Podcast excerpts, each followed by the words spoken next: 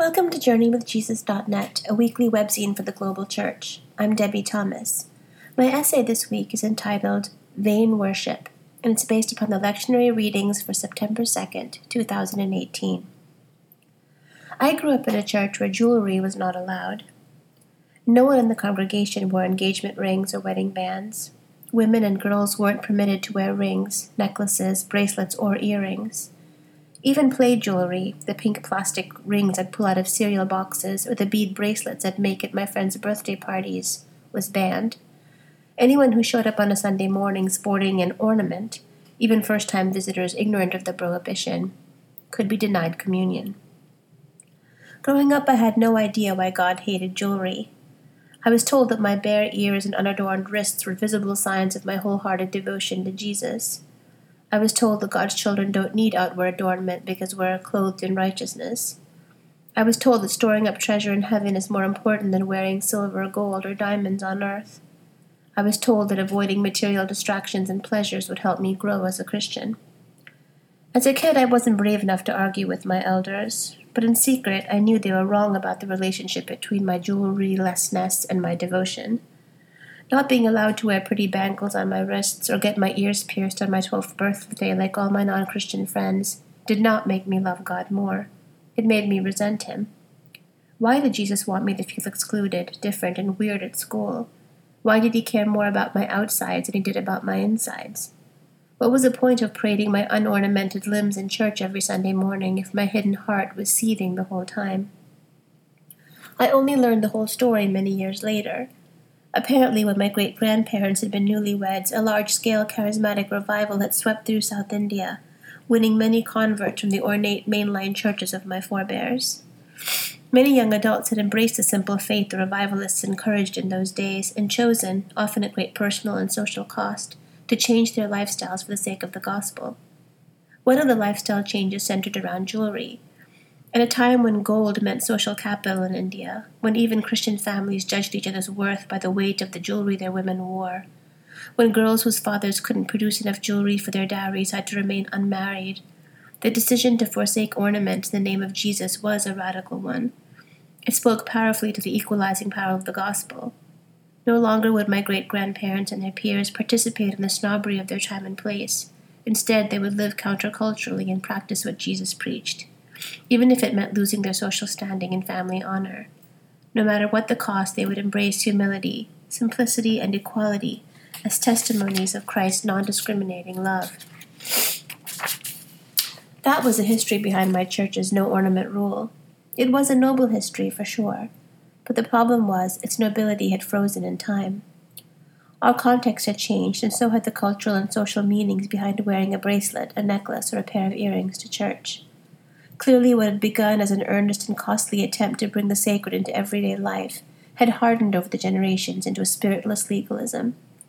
What started out as a gesture of radical welcome and openness had become a tool of exclusion and self righteousness. What grew from a holy desire to live as Christ lived had degenerated into an empty human tradition. In this week's Gospel reading, Jesus confronts a group of Pharisees who accuse his disciples of disregarding the tradition of the elders. Specifically, the Pharisees ask why some of Jesus' followers eat their meals with defiled hands. That is, why they eat without performing the ritual hand washing expected of observant Jewish people before meals. To our modern ears, the accusation might sound ridiculous and trivial. But in fact, the Pharisees are asking a legitimate question, a question that still has relevance for us today. Consider the context. The first century Jews among whom Jesus ministered were an oppressed minority living in an occupied land. How are they supposed to keep their faith pure and vibrant against a backdrop of colonization? In the midst of profound religious and cultural diversity, how are they to maintain their identity, their integrity, their heritage? The Pharisees' solution to the problem in this week's lectionary is to contain and codify the sacred. How can God's people show forth their faith among pagans? They can practice the ancient rituals of their elders down to the last letter. They can wash their hands before every meal refuse table fellowship with tax collectors, prostitutes, and other morally compromised sinners, and set themselves apart in everyday life as God's righteous and holy people. I can't speak to their intentions, but Jesus can, and he does. Quoting the prophet Isaiah, Jesus rebukes the Pharisees, saying, This people honors me with their lips, but their hearts are far from me. In vain do they worship me, teaching human precepts as doctrines. Ouch. But aren't the Pharisees just trying, like the people at my childhood church, to keep the sacred sacred? Aren't they making a noble attempt to serve God in a public, visible way? It's important to note that Jesus doesn't condemn ritual hand washing in his response to the Pharisees. He doesn't argue that all religious traditions are evil. What he indicts is the legalism, self righteousness, and exclusivism that keeps the Pharisees from freely loving God and loving their neighbors in ways that are relevant to their time and place.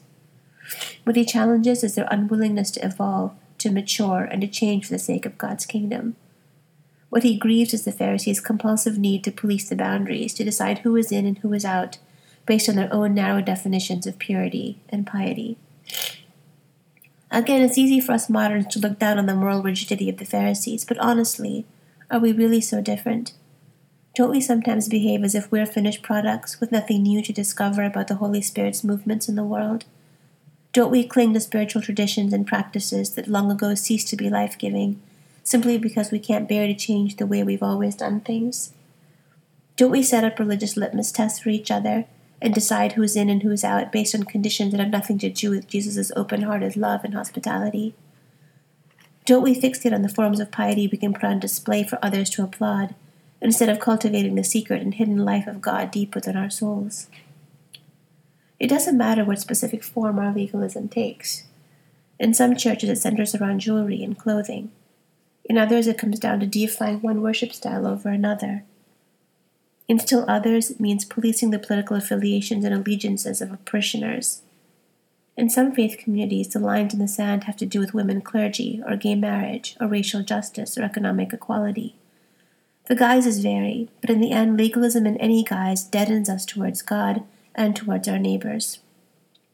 It freezes us in time, making us irrelevant to the generations that come after us. It makes us stingy and small minded, cowardly and anxious. It strips away our joy and robs us of peace. It causes us, in Jesus' chilling words, to honor God with our lips, but to worship Him in vain. So, what can we do? How can we honor God with our whole selves? How can we discern whether a tradition is life giving or not? Jesus gives his listeners this advice Notice what comes out of you. Notice what fruit your adherence to tradition bears. Does your version of holiness lead to hospitality, to inclusion, to freedom? Does it cause your heart to open wide with compassion? Does it lead other people to feel loved and welcomed at God's table? Does it make you brave? Does it ready your mind and body for God who is always doing something fresh and new? Does it facilitate another step forward in your spiritual evolution? Like everything else Jesus offers us, his confrontation with the Pharisees is an invitation. It's an invitation to consider what is really sacred and inviolable in our spiritual lives. It's an invitation to go deeper, past lip service, past tradition, past piety. It's an invitation to practice what this week's epistle calls pure religion a religion of love for the widow, the orphan, the stranger, and the outcast a religion of faith in a surprising, innovating, and ever creating God. It's not a safe religion or an easy one, but it's a religion of the whole heart, and it is far more precious than gold. For books this week, Dan reviews Joy, a hundred poems edited by Christian Wiman. You don't have to look far in our day for good reasons to despair.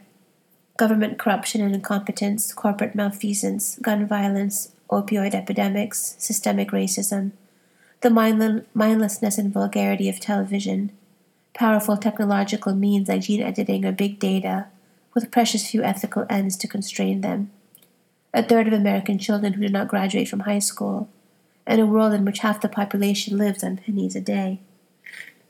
This book of poetry offers a counterintuitive piece of advice. Don't go there. Don't take the bait. However low the sociological trends and opinion polls sink, don't yield to the spirit of despair.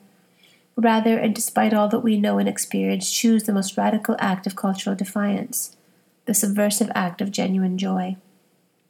Joy, these poets affirm, isn't just possible, it is an essential aspect of being truly and fully human. Joy is more like an epiphany than an intellectual effort or psychological emotion.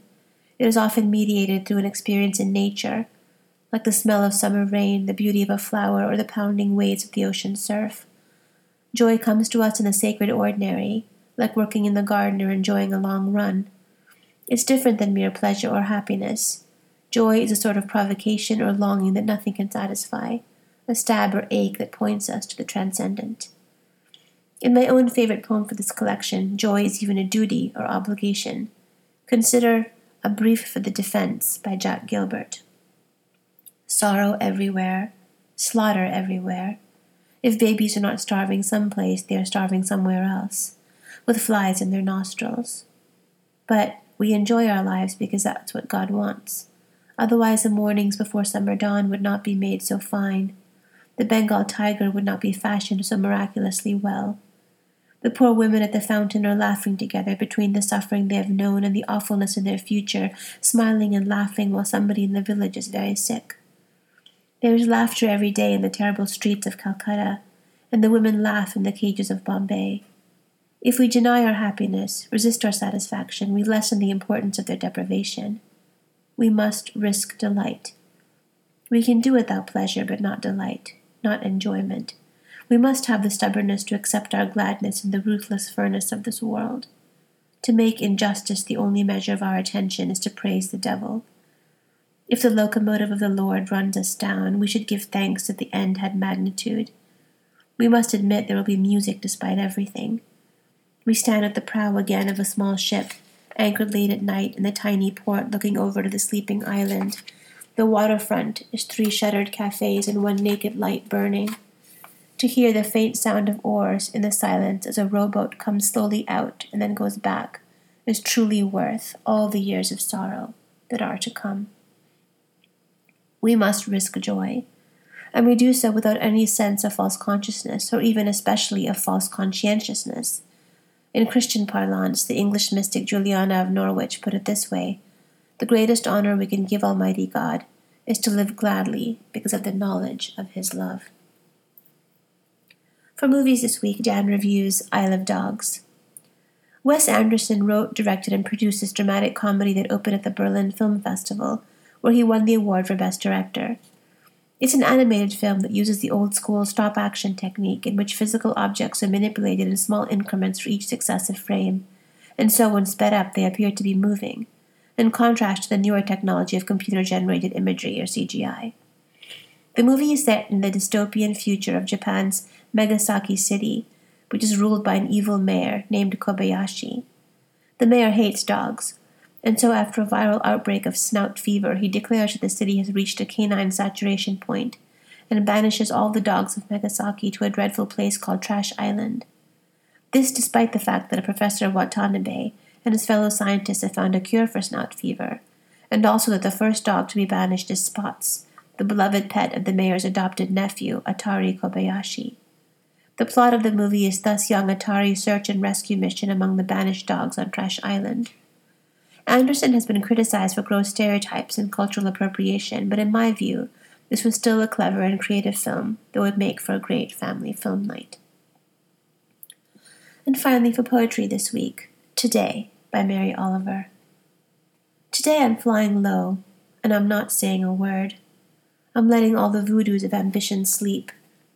The world goes on as it must, the bees in the garden rumbling a little, the fish leaping, the gnats getting eaten, and so forth. But I'm taking the day off, quiet as a feather. I hardly move, though really I'm traveling a terrific distance.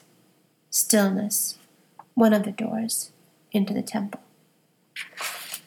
Thank you for joining us at JourneyWithJesus.net for September 2nd, 2018. I'm Debbie Thomas.